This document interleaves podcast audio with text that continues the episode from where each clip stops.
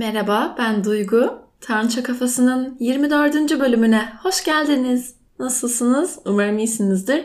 Saat itibariyle şu anda 5 Ocak Perşembe 2023'ün ilk podcastine hoş geldiniz tekrar. Ben bile bu kadar hızlı bir sonraki bölümü çekeceğimi tahmin etmemiştim. Yani en son ayın 31'inde çektim bir bölüm. Ama demek ki insan içinde bazı duygular böyle demlendikçe hazır oluyor ve servis ediliyor. Bu arada unuttum. Umarım herkes yeni yıla çok güzel bir şekilde girmiştir. Tatlı geçmiştir yılbaşı kutlamaları. Benimki güzel geçti ama bana sonra bir haller oldu. Aslında bu bölümün çıkış noktasına biraz sonra geleceğim ama e, ne olduğunu anlamadığım bir şekilde içten içe bazı kaygılardan olduğunu biliyorum ama bir anda böyle enerjim bir değişti. Yani bayağı enerjim çekildi Böyle elimi kolumu kaldırmak istemiyorum. Ee, yılbaşından sonra böyle bir girdim eve. Böyle beni vinçle falan çıkartacaklardı. O derece böyle yataktan çıkmak istemiyorum. Normalde 5-6 saat uykuya bile çok diyen bir insanım. Uykumu alıyorum bir şekilde ama böyle 12 saat uyusam ya belim ağrıyor falan diye uyanıyorum hani. O derece bir uyuma isteği. Bu hareketsizlik. E, tabii yeme içme düzeninin de belki birazcık böyle değişmesiyle yılbaşı gecesi. Ben hemen işte raydan çıkmaya hazır bir insanım sanırım. Bunu fark ettim. Ve anca bugün terapiye de gitmenin herhalde böyle bir verdiği enerjiyle e, biraz daha bir hal buldum kendimde bazı şeyleri düşünecek. Yani düşünmek diyorum onu bile yapmak zor geliyordu 2-3 gündür. Böyle düşündükçe ortaya başka şeyler çıktı. Hemen dedim bunlar böyle gelmişken ben bunu bir bölüm haline çevireyim. Bir de şeyi anladım. Herkesin kendi duygularıyla baş etme şekli, yöntemi çok farklı. Yani hep diyoruz ya hepimiz biriciyiz diye. Bu çok doğru. Yani kimi insan biriyle konuşuyor, kimi insan işte kendini işe veriyor, spora veriyor. E, kimi böyle daha içine kapanıyor. Ben sanırım bu dönem biraz daha e, daha içe kapanık olan kısmı ait hissediyorum kendime. Yani içe kapanık derken de bayağı böyle şalterleri indirip telefonu kapatıp yani böyle iletişimi kesiyorum dünyayla. Tabii bu her zaman mümkün olmuyor. Yani belki bu yılbaşı tatili bu döneme denk geldi. Mesela bunu bugün yapamazdım ya da yarın yapamam çünkü iş hayatımda devam ediyor bir yerde. Ama ben bunu minimuma indirmeye çalışıyorum böyle durumlarda. Ve kendime küçük bir çocuğun hani oyun bölgesi olur ya onun gibi bir bölge inşa ediyorum. Ve orada böyle başımı sanki yorganın altına sokup da tüm dünyadan saklanacakmışım gibi bir duyguya giriyorum. Yine öyle olduğumu anladım. Ee, sonra bunun altında neler var diye bakabiliyorum. Daha da bunun süresi var gibi hissediyorum. Bakalım. Bugün terapide yeni bir şeyle daha yüzleştim aslında. Yani bazı durumlarda ne kadar çok düzgün bir insan, iyi bir insan olmak için aslında akışı nasıl durdurduğumuz, içimizden gelenleri nasıl her zaman e, içimizden geldiği gibi davranamamamız yani bu konularla ilgili hani iyi insan olacağım diye aslında olmam gereken kişiden ne kadar uzaklaştığımı yer yer bunu fark ettim ve mesela e, konuşurken bile yani terapistim de aslında böyle bir şey söylemişti. Konuşurken bile yani düşünceleriniz böyle kafanızda paragraflar halinde oluşuyor ve siz bunları bir süzgeçten geçirerek tabii ki yani normalde öyle yapmamız gerekebiliyor bazen. Toplum içinde yaşıyoruz sonuçta. Ama hani onun demek istediğini bence anlatabildim birazcık. İçimden geldiği gibi değil de şimdi o ne düşünür, bu ne düşünür kaygısına da bazen girerek bu da bir önceki bence bölümle aslında bağlantılı olan bir şey. Hem bunu gördüm. dedi ki o duyguyu yaşamaya kendinize alan tanımıyorsunuz. Yani bir sürü duygu var sonuçta gün içinde hissettiğimiz. Mutlu oluyoruz. Bazen bir üzüntü içindeysek üzüntü, öfke, acı yani her şey bir arada yaşanıyor sonuçta. Biz bunlara ne kadar durup yer verebiliyoruz. Önemli olan şey bu ve hayat akışı içinde her zaman bu bir dakika şimdi mutluluğumu hissediyorum. Dur dur şu an bir saniye bir acıyı hissettim. Öfkeliyim. Hani bunları böyle yapamadığımız için Bunlar böyle belli bir noktada birikiyor. Bu da bize bence enerji düşüklüğü, işte uyku fazlalığı ya da ne bileyim böyle duygusal yeme bozukluğu olduğu hallerde çok yemek, çok içmek. Bu böyle kademe kademe artıyor tabii ki. Madde kullanımı, alkol kullanımı, sigara gibi böyle bir sürü şey var bağımlılık çeşidi. Bunların hepsinin özünde bence o duyguyu zamanında yaşamamız gerektiği gibi yaşayamamak ya da bazen ifade etmemiz gereken şeyi ifade edemememiz sonucu oluşuyor. Bunları biraz düşündüm bugün. E, terapistim de bana söylediğinden yola çıkarak bazen bazı hissettiğimiz şeyleri bile algılayamıyoruz gerçekten. Çok yakın bir arkadaşımla konuşuyordum geçen gün. O da terapiye gidiyor ve terapi süreciyle ilgili bir paylaşımda bulundu. Ve şeyi fark ettiğini paylaştı benimle. Yani mutlu olduğumu zannediyordum ama aslında e, öyle bir şeymiş ki dedi. Hani mutsuz olmak benim konfor alanım haline gelmiş ve ben bu mutsuzluktan çıkmayı bir tehlike olarak algılıyorum. Bu aynı bana şeyi hatırlattı. Yani hayatta hiç gerçek sevgiyi görmemiş, e, bunu bilmeyen, tanımayan bir insanın o gerçek sevgi ihtimaliyle karşılaştığında e, nasıl yabancı hissettiği, oradan kaçmak istediği. Bu da zaten bağlanma stillerini bana hatırlatıyor. Yani bu kaçıngan bağlanma, güvenli bağlanma, kaygılı bağlanma şeklinde üçe ayrılıyor ya bağlanma stilleri. E, buradaki o kaçınmada da aslında kaygılıda da aynı şekilde. Burada o gerçekten sağlıklı bir ilişkideki o bağlanmayı tanımadığı için vücut onu böyle yabancı bir madde zannediyor ve bağışıklık sistemi tetikleniyor bir şekilde.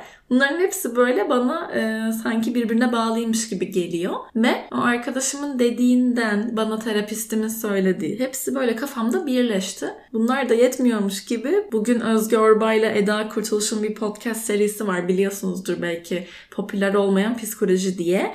Orada böyle rastgele bir bölüm açmıştım. O bölüm diğer bölümü, diğer bölüm bir sonraki bölümü falan böyle e, kaç bölüm dinledim hatırlamıyorum ama bir noktada şeyden bahsediyordu. E, bir küçük seri var. Böyle bazı duygular üzerinde duruluyor her bölüm.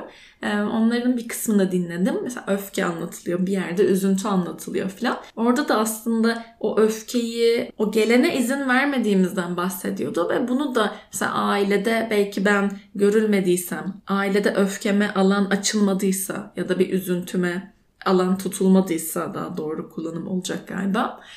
Böyle olduğunda biz bunları geçiştirmeyi ve hani yaşamayı erteliyoruz. Ve burada aslında yapmamız gereken belki önce durup bir ne hissediyorsak o hisse zaman vermek. Zaten her duygunun bir son kullanma tarihi var. Bir noktada bitecek yani o üzüntü de bitecek. Öfke de ifade edilirse yine kendimize zaman verirsek bir şekilde azalıyor. Hani hiçbir şeyi zorlamamak gerek. Yani bu popüler kültürde hatta ben de affetmemek şifadır diye bir bölüm yapmıştım. Nihan Kaya'dan ilham alarak böyle insanları affet, onu affet, bunu affet. Affetmek erdemliliktir filan. Böyle bir baskı baskıyla insanları o anda hazır olmadığı bir şeye zorlamak yani nasıl bir zorbalık. Hatta Özgür Orbay da e, bu bölümlerden birinde diyordu. İşte affetmek çok önemli, erdemlilik işte bu bir hiyerarşi gibi böyle ben senden üstünüm, ben daha erdemliyim ve seni affediyorum. O zaman adını Erdem diye değiştirsin yani falan demiş. Böyle çok güldüm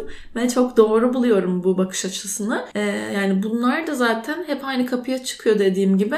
Sen bir duyguyu zaten layıkıyla yaşadığında o eninde sonunda bitiyor. Eğer orada son kullanma tarihi bitmeyen bir şey varsa zaten orada çok negatif bir şeyden değil sanki sevgiden bahsediyoruz gibi gerçek bir şeyden bahsediyoruz gibi geliyor bana. Bunlar böyle çok basit konular değil yani öfke, üzüntü, acı bunların hepsinin saatlerce konuşulacak üzerine kitaplar yazılmış. Yani bir sürü çalışmalar yapılmış duygular. Hani bunları böyle basite indirgemiyorum ben de. Yani çünkü öfkeyi herkes farklı yaşar. Kimi pasif agresif bir şekilde yaşar Kimi içine kapanır, kimi bayağı agresif bir şekilde karşı tarafa bunu ifade eder. İşte kimi edemez, hastalanır. Bunların hepsinin çeşidi var. E, üzüntü, ya bunlar nasıl yaşanıyor? Kimi gerçekten terapiye gider, biri spor yapar, biri bir arkadaşıyla sohbet etmek ister. Bazen de hiçbir şey gerek yoktur. Sadece o kişinin senin yanında olması, yani bir sana sarılması, yanındayım demesi ya da hiçbir şey dememesi, elini tutması o anda. Bunların hepsi hepimize farklı farklı iyi gelebiliyor bence. Ve bu bugün dinlediğim Özgür Bey'in bölümünde de bahsedilen şeydi. Bu ailede hani ne gördüysek aslında o şekilde öğrendiğimizi anlatıyordu. E, bu çok doğru ve herkesin buna bir 5 dakika ayırıp bakması lazım. Yani mesela benim ailemde öfkeye yer olabiliyor ama böyle üzüntüye, acıya çok fazla alan tutulduğunu ben en azından hissetmiyorum. Genelde böyle bazı aile yapılarında farklıdır mesela işte buna üzülür mü? Hemen üzüldün işte geçti bitti sen güçsüz müsün? Hani böyle e, bazı tavırlar da var böyle bakış açıları da var. Bunlar aslında o ebeveynlerimizin ya da karşımızdaki kimse yani e, onun kendi yaşantılarından elde ettiği bir şey ama bu çocukluk yaşlarında bununla muhatap olunduysa tabii çocuk onu olması gereken böyledir diye alabiliyor kendi e, ruh dünyasına. E, burada da mesela bakabiliriz yani benim ailemde e, üzüntüye nasıl yaklaşılıyordu? Hayır üzülmeyeceksin işte. Yani çünkü sonuçta sen üzüldüğünde karşındaki de bir panik oluyor gerçekten ve onun için de bir sorumluluk ya da bir stres kaynağı olabiliyor. O da onunla o şekilde baş ediyor aslında. Yani onu belki öteleyerek, yok sayarak yani böyle başından hemen atmak istiyor. Ya da dayanamıyor çünkü kendi belki öfkesiyle, üzüntüsüyle, acısıyla karşılaşacak. Ya sonuçta hepimiz birbirimizin madem yansımasıyız e, bunu da düşünmek lazım. Şunu da fark ediyorum ben bu terapi sürecinde. Yani bu aslında bunu hissediyordu o yüzden böyle yaptı. İşte aslında iyi insandı. Böyle diye diye de bu da bir mekanizma oluşturuyor ve ben kendi ihtiyacımı bu sefer bastırıyorum. Tamam doğru, tamam çok iyi bir insan. İşte o da öyle görmüş çocukluğunda ama hani ben burada peki ben yani peki Burada duygu ne hissediyor? Peki burada X ne istiyor? Hani bunları da düşünmemiz gerekiyor bence. E bu sefer diğer insanları anlamak tabii ki çok önemli. Zaten bu bir beceri yani zamanla gelişen de bir şey. Empati kurmak bunlar tabii ki yani çok önemli. Bunun hiç aksini hiçbir zaman yani söyleyemem zaten. Kimse de bilmiyorum söyler mi? E, burada bu benim ihtiyacımı bastırıyorsa da bir şekilde bir bakılması gereken bir nokta diye düşünüyorum. Konuya geri dönersek de e, gerçekten bu ailede nasıl gördük bir bakabiliriz yani. Belki de bizim öğrendiğimiz gibi değildir bazı şeyler. Çünkü e, bu güçsüzlük olarak algılanabiliyor dediğim gibi. Ya da işte e, hemen oldu bitti geçti aman ben seni öyle görmeyeceğim ağlamını bir daha istemiyorum işte asla falan. Bu sefer de o yaşadığımız duygudan e, utanç duymamıza sebep olan şeyler ve utanç bence yani bu kötü diye adlandırabileceğimiz duyguların arasında en böyle tehlikelisi gibi geliyor bana. Bir insanı hissettiği bir duygudan utandırmak yani hiç hoş bir şey değil ve e, o kişide bayağı ağır yaralar açabilecek bir durum. E, ben de bu duygular içinde böyle düşünürken niye enerjim düştü, bazı kaygılar, korkular var içimde. Bir de bu aralar böyle fazla bastıran bir duygu var ve bu duygu bugün böyle bir şeyle açığa çıktı. Ee, bu da bir özlem duygusu. Bazen bir insanı özlüyoruz, bir yeri özlüyoruz, bir duyguyu özlüyoruz. Yani bir halimizi, bize ait olan bir bizi özlüyoruz. Bununla ilgili böyle komik bir şey oldu. Bir arkadaş grubumda mesaj atıldı bana. Bir dakika bunu okumam lazım. Aslında bu mesajda bir tane video var, bir tane de caps var. Videoda şeyden bahsediyor. Toksik ilişkimde bir yıl telefon rehberime nasıl yansıdı diyor. Böyle ilk önce işte sallıyorum ismi Cem Bey diyor. Sonra Cem diyor. Sonra Cemo diyor. Sonra kalp kırıklığı koymuş. Sonra love demiş. Sonra sakın açma. Soulmate. İşte defol git. Burayı tabii ki sansürledim. Sonra ruh hastası. Sonra ok. En sonunda da engellemiş. Bunu böyle çok konudan bağımsız göndermişler. Yani hani arkadaşlarımızın arasında birbirimize atıyoruz ya hiç böyle komik buluyoruz, gönderiyoruz. Bir o vardı. Bir de asıl bir tane bir ayrılık kepsi vardı ilk başta söylediğim. Şey diyor böyle sevgilisi ayrılmak istiyor. Sonunda da şey demiş sevgilisi. Kıza bak ayrıldık diye Lut kavimi gibi lanetledi bizi demiş. Şey demiş işte kız. Allah'ım seni beter etsin demiş. Çocuk da diyor ki insan gibi ayrılalım diye cevap vermiş. Kız Allah'ım seni beter etsin. Ya kahkar Mehmet ya kahkar. Allah'ım Allah'ım içimde kopan çığlıkları sen duy ya Rabbim. Allah'ım içimde sönüp bitmeyen yangını dindir ya Rabbim diye. Böyle bir şey yazmış be dualar silsilesi. Ya kahkar ya kahkar ne yani gerçekten.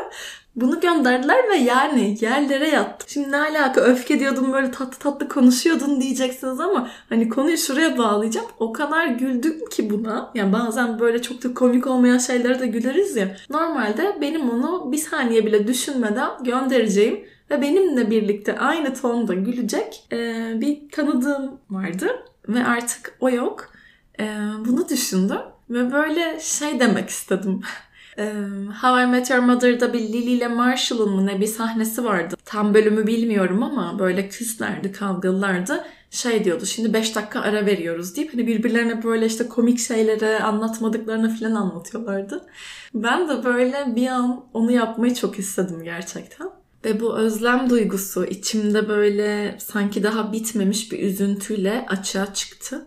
Ee, bu duyguların bir son kullanma tarihi var elbet biliyorum ama sevgi olduğu için ne kadarı yani geçer ne kadarı kalır bunları ben de bilmiyorum. Ben de sanırım o yüzden bu duygularımı kendi içimde e, biraz daha kalarak, kendimi dinleyerek ekstra hiçbir şey yapmıyorum. Yani öyle meditasyon yapacağım da şöyle yazacağım şunları hiç kendimi zorlamadan yani bu dönem böyle Bazen o şekilde de belki kendime iyi gelebilirim ya da herhangi bir arkadaşımla konuşarak, başka bir şey yaparak. Bu ara böyle ve ben de buna saygı duyuyorum. Ve bu halimi bu şekilde geçirmeyi kabullendim. Tamam dedim yani demek ki birkaç gün böyle takılacaksın duygucum. Zaten böyle olduğu zaman bu iniş halinin bir son kullanma tarihi olduğunun garantisini verebilirim. Yani sonunda e, yapacak bir şey kalmıyor ve oradan hadi bir kalkalım artık deyip kalkış oluyor ve çıkış oluyor o ruh halinden.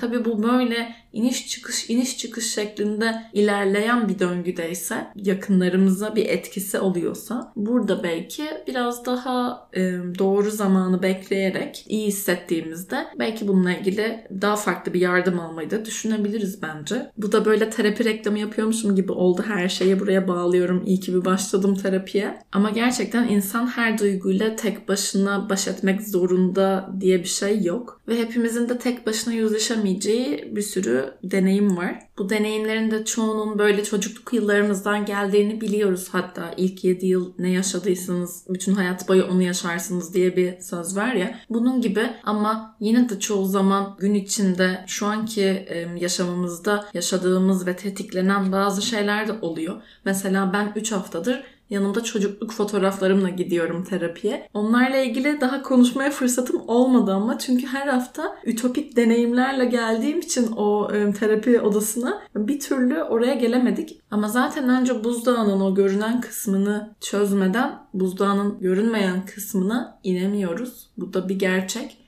Böyle kaza kaza yavaş yavaş olacak bir şey bu. Çok ilginç geldi bana. Sadece şundan bahsetmiştim.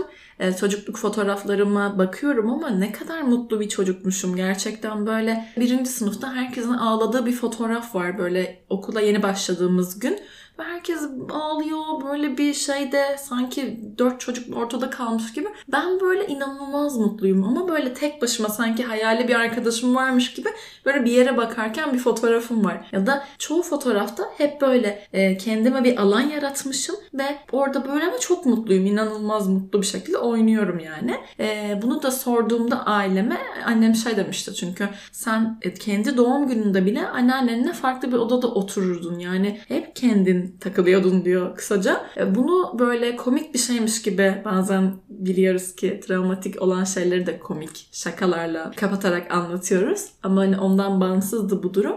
Böyle komik komik anlatırken terapistim şey dedi. Yani acaba neden yalnızdınız? Niye hep yalnız kalmak istiyordunuz? Yani Dünya güvenli bir yer değildir. Bu duygu olabilir miydi içinizde? Ya da böyle bir duygu varsa bu nereden geldi? Nasıl oluştu? Hmm dedim. Evet düşünecek bir şey daha verdi bana. Teşekkür ettim. Çıktım. O yüzden bazen e, hiç anlamadığımız yerden gelebiliyor sorular. Hiç tahmin etmediğimiz şeylerden. O yüzden böyle tek tek incelemek, zaman vermek bize ne iyi geliyorsa tabii ki onu da bularak, duygularımızı alan tutarak bazı şeyleri anlamaya çalışmak zaman gerektiren ve emek gerektiren bir şey. E, buna da gönüllü olmak lazım. Bir söz vardı. Kimin de hatırlamıyorum ama terapiye başlamak olmak da çok önemli değil. Yani önemli olan terapiye devam etmek. Ve işte bu güven, özveri ve tecrübe ister. Yani ez cümle hepimiz biricik olduğumuz için hepimiz duygularla daha farklı başa çıkıyoruz. O bakımdan yargılamadan belki karşımızdakine alan tutarak bazen sadece elini tutarak yanında olarak ya da eğer bu bizi çok fazla etkiliyorsa da bir noktadan sonra sağlıklı sınırlarımızı da koyarak e, ilişkilerimizi daha gerçekçi, daha samimi samimi, daha derin hale getirebiliriz ve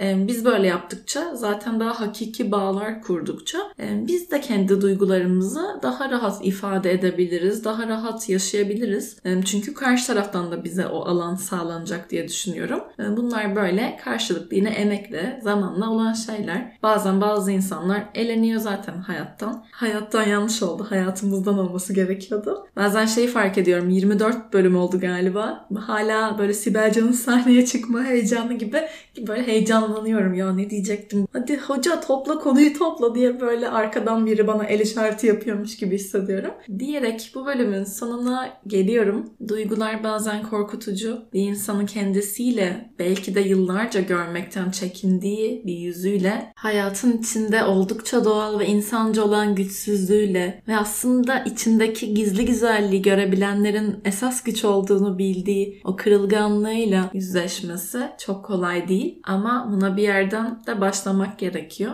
Bunları yaşamaya, anlamaya, özen gösterdikçe, vakit harcadıkça görüyoruz ki yavaş yavaş böyle bir ipin ucundan çeker gibi çözülüyor düğümler. Sadece burada istikrarlı bir şekilde istekli olmamız, kendimize inanmamız ve kendimize inanmaya devam etmemiz lazım bence. Ve gerek şu anki deneyimlerimiz ya da çocukken yaşadığımız şeylere ara ara dönüp ya da o an yaşıyorsak o zamanı bir durdurup ben şu an ne hissediyorum, şu anki duygum ne, şu an neye ihtiyacım var Bunlar çok bilinen ama hep sorulması gereken sorular bence. Bunları sorduktan sonra zaten o duyguları tanımlamak daha kolay olur. Tanımladıktan sonra da o duyguyu layıkıyla yaşamak için neye ihtiyacımız var? Belki bunu düşünebiliriz daha rahat bir şekilde. Zaten göreceğiz ki negatif olarak adlandırdığımız tırnak içinde çoğu duygunun bir son kullanma tarihi var son kullanma tarihi yokmuş gibi hissettirenler belki daha farklı bir şey olabilir. Belki sevgi gibi, özlem gibi. Bunları da kabul etmek için belki kendimize izin verebiliriz. Ya da yapmamız gereken bir şey varsa bu konuyla ilgili aksiyon alabiliriz. Çünkü sevgi eşittir eylem demek. Ne demiş Eric Fromm sevme sanatında? Birisini sevmek yalnız güçlü bir duyguya kapılmak değildir. Bir karar ve bir davranıştır. Duygular gelip geçicidir karar ve davranışlar eşlik etmiyorsa duygunun sürekli olacağına nasıl güvenebiliriz demiş. Bu çok anlamlı bence. Diyorum ve bu bölümü bu sefer gerçekten bitiriyorum. Bölümü çekmeden 5 dakika önce bir şarkıyla karşılaştım. Kuzey Yıldızı Alice müzikalinden Serenay Sarıkaya ile Ecrin Su Çoban söylüyor. Çok severim zaten. Ama ilk defa şöyle bir yorumla karşılaştım. Bir yazıyla birlikte paylaşılmıştı. Yazıyı yazan kişi oradaki bir cümleyi şöyle yorumlamış. Ee, orada şey diyordu. Ben aslında sen olmadan hiçbir yere gitmiyorum diyordu. Ee, burada aslında Alice'in çocukluğuyla konuştuğundan bahsetmiş. Ben bunu hep daha farklı algılamıştım. Böyle dinleyince de çok hoşuma gitti. Ee, ben bu bölümü bugün içimde hissettiğim son duygumla yani o özlem duygusuyla bitirdiğim için bu şarkıyı bu bölümün şarkısı ilan ediyorum kendim için. Ve bu şarkı benden tüm özleyenlere gitsin diye arabesk bir radyo programına dönüştürmeden önce ilk cümlelerini paylaşacağım sadece. Nasıl hayat orada? Senin yüksekliğinde. Burada şöyle böyle. Büyükler hep peşimde. Yükseklerde güzel de ben seni özlüyorum.'' Eğer çok çok özlersem kuş dili konuşuyorum. Begen egen, segenigi, segevigi, yogorugum. Ben aslında sen olmadan hiçbir yere gitmiyorum. Tüm duygularımızı vaktiyle, layıkıyla, olduğu haliyle, kabulle, kalbimizce ve kalbimizdekilerle yaşamamız dileğimle. Ne zaman olacağını bilmediğim bir sonraki bölümde görüşmek üzere. Güle güle.